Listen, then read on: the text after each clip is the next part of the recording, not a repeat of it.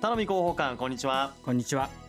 さてだんだんと涼しくなってきて食欲の秋読書の秋さまざまな秋がありますが宇都宮の秋といえばイベントではないでしょうか。私もそう思います。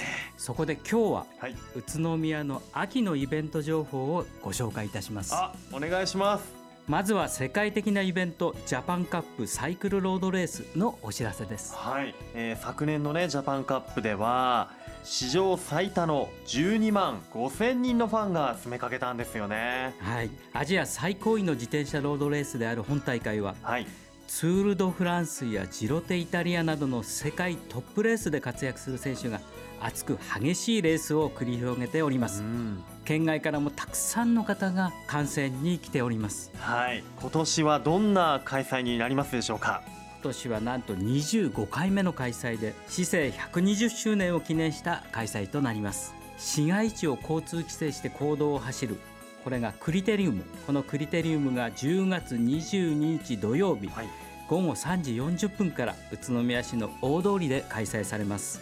今年はコースを西側に350メートル延長して池上町交差点から上ヶ原交差点まで1周2.25キロを15周走ります、うん、今までにないレース展開が予想されるところです。はい。いやー350メートルも延長されるんですね。そうなんです。だからスピードももっと上がるかな。もうただでさえ時速60キロをね超えるレースですからね。そうなんです。通り過ぎる時シャシャシャシャ、はい、この音がたまらないんですよ。ね。より高まりますよね応援もね今年のどうでしょう？話題はありますでしょうか？ありますよ。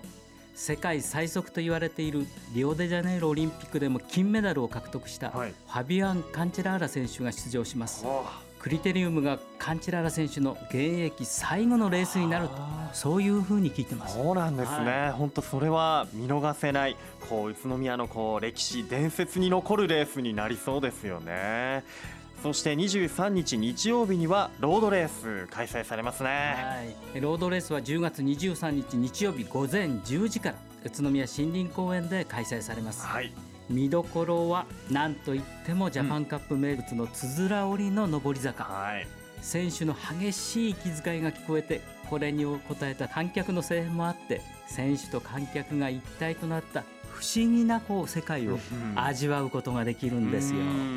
ね、ちょうどあの小菓子山のね上り坂。もう心臓破りのね坂なんですよね。はってすごい息遣いが聞こえるんです、はい、で山頂では3周ごとにトップ通過した選手に山岳賞が与えられるので、うん、毎年激しい上位争いが繰り広げられます、はい、あのファンの方たちは結構あのこの上り坂が見たくてそこにスタンバイして応援してるって方多いですもんね。そうなんです、はい、その他の関連イベントなどありますか？いろいろあるんですけれども、はい、今年は10月8日9日にジャパンカップサイクルフェスタ試乗会、うん、これが初めて開催されます。ロードレース用の自転車を借りてコースの一部を試乗することができるんです、体感してみたいですね。やっぱ新しい自転車の乗り心地をジャパンカップのコースでね。不安にはたまらないと思います。たまらないですよね、はいらないことばかりです。今大会25回目の記念大会ということで昨年以上多くの皆さんに熱気にあふれた会場を訪れていただきその迫力体感していただきたいですね。観戦にあたって何か注意したいことはありますでしょうか？はい。10月22日土曜日ですけれども、はい、大通り周辺道路が午後2時から5時まで、うん、それから森林公園周辺については22日と23日に道路の交通規制が行われます、うん詳しくはジャパンカップサイクルロードレースの公式ホームページや、はい、宇都宮市の広報誌広報宇都宮をご覧いただきたいと思います。わかりました。どうでしょう？その他秋のイベントまだあると思いますが教えてもらえますか？たくさんありますね。まず10月2日、はい、日曜日には食の大切さを伝える食育フェアが宇都宮城址公園とオリオンスクエアで開催されます、うんそこにはあの中学生のお弁当コンクールで入賞した4校の生徒たちがステージで、えー、調理を披露してくれるっていう催しもあるんです。いいですね。そして10月8日土曜日には子どもたちが主役の宮古フェスタ2016これがオリオンスクエア市民プラザほかで開催されます、はい、この中ではハロウィンをテーマとした仮装コンテストなど、これがいつも賑わってますよ。ハロウィーンですもんね。そうなんです。うん。で同じ日にはうん。花と緑に親しめる花と緑のフェスティバルが上司公園で開催されます。はい。10月23日日曜日には宇都宮の歴史と伝統文化を伝える宇都宮城址祭り宇都宮伝統文化フェスティバルがこれも城址公園ほかで、えー開催されます。はい。そしてまたまた10月30日日曜日には宮の道を歩く宇都宮ウォーキングフェスタ2016が宇都宮城址公園をスタートゴールで、え開催されます。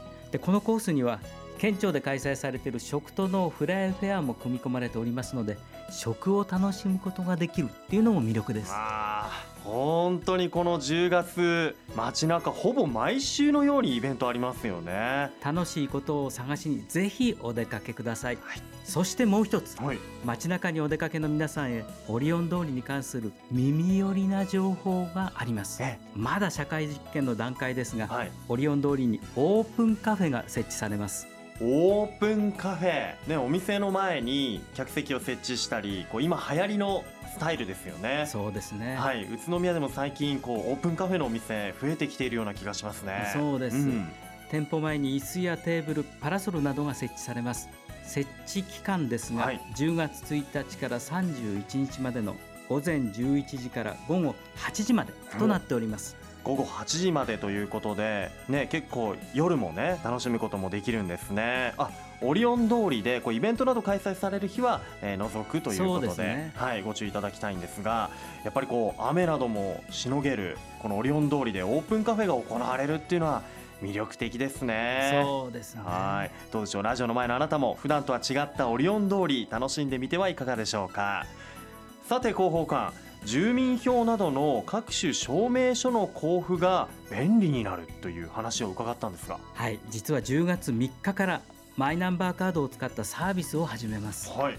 宇都宮市では全国約5万店舗のコンビニエンスストアで住民票や戸籍謄本などの各種証明書を取得できるコンビニ交付を開始いたします。マイナンバーカードであの住民票とか証明書がコンビニで交付してもらえると。そういうことですね。ね。はい。あの個人番号カードですよね、はい。えー昨年話題になりました、はい。皆さんのお手元にも届いてると思います。この通知カードと、あとは申請して取得できる顔写真付きのマイナンバーカード。2種類があるんですよね。そうなんです、はい。で今回コンビニ交付を使うことができるのは顔写真付きのはい。マイナンバーカードを持っている方、うんうんうん。持っている方がこのサービスを受けることができるということになります。なるほど。住民票のこう写しがね急に必要になることって結構あるんですよね。ありますよ。あるんですよ、はい。あとまあ戸籍等証本もそうですよね。ね。はい、これがコンビニで取得できるということで、えーまだね顔写真付きのマイナンバーカードお持ちでない方これぜひこの機会に申請してそうですね手元に持っておきたいですね。はい、市役所が空いてない時や宇都宮市の市街などでも都合のいい時間に身近な場所で気軽に受け取ることができるはいぜひご活用いただきたいと思いますはい住民票など各種証明書のコンビニ交付については9月1日発行の広報宇都宮9月号でお知らせをしていますそちらもぜひご覧ください本日の出演は住めば愉快だ宇都宮の頼み栄一宇都宮市広報官でした。どうもありがとうございましたありがとうございました。住めば愉快だ宇都宮。